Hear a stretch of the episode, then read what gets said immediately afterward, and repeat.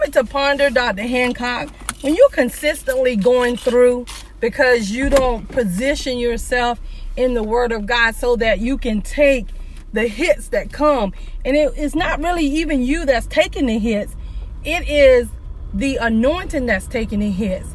It's so important that you know the enemy's purpose, that you know what he's going to always try to do, and just know that he's going to be consistent, constantly coming after you to make sure you don't get what God has for you.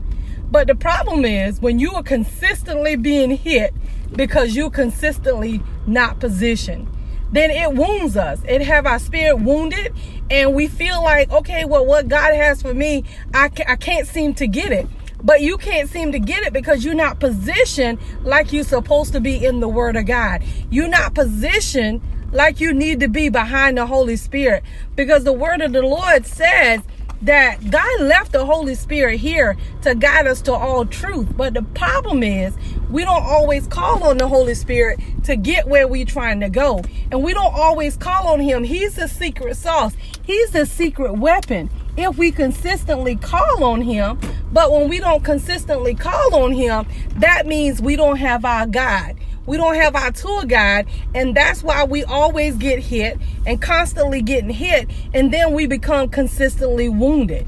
But you have to make sure that you make up in your mind that you're going to trust God. That not only are you going to trust God, but you're going to use the tools that the Holy Spirit has left for you so that you can win in every situation.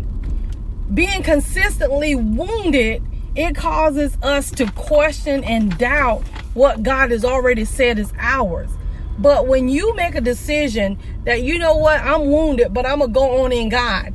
I'm wounded, but I'm gonna hear what God is saying because the next time this same situation come up, it's not gonna be the same. Why? Because I am positioned with the Holy Spirit where He need to be, so that I will not be wounded like I was the first time. Everything we go through is a situation so that we can allow God or so we can learn what we're supposed to, so that when we move in the next phase of our life or go through the next situation, we won't be going through it the same way. Why? Because we are different. Why? Because we have learned. Why? Because we have matured in God.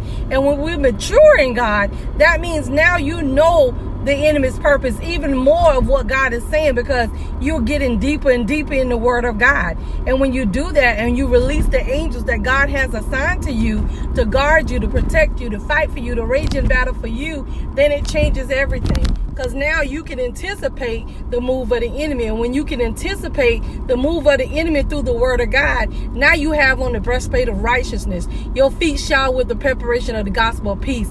And now you know that all things work together for the good of those that love the Lord, those who are the called according to the purpose of God. And if you are accepted, if you accepted Christ as Lord and Savior, you are called according to the power of God. And this is the confidence that we have in Him.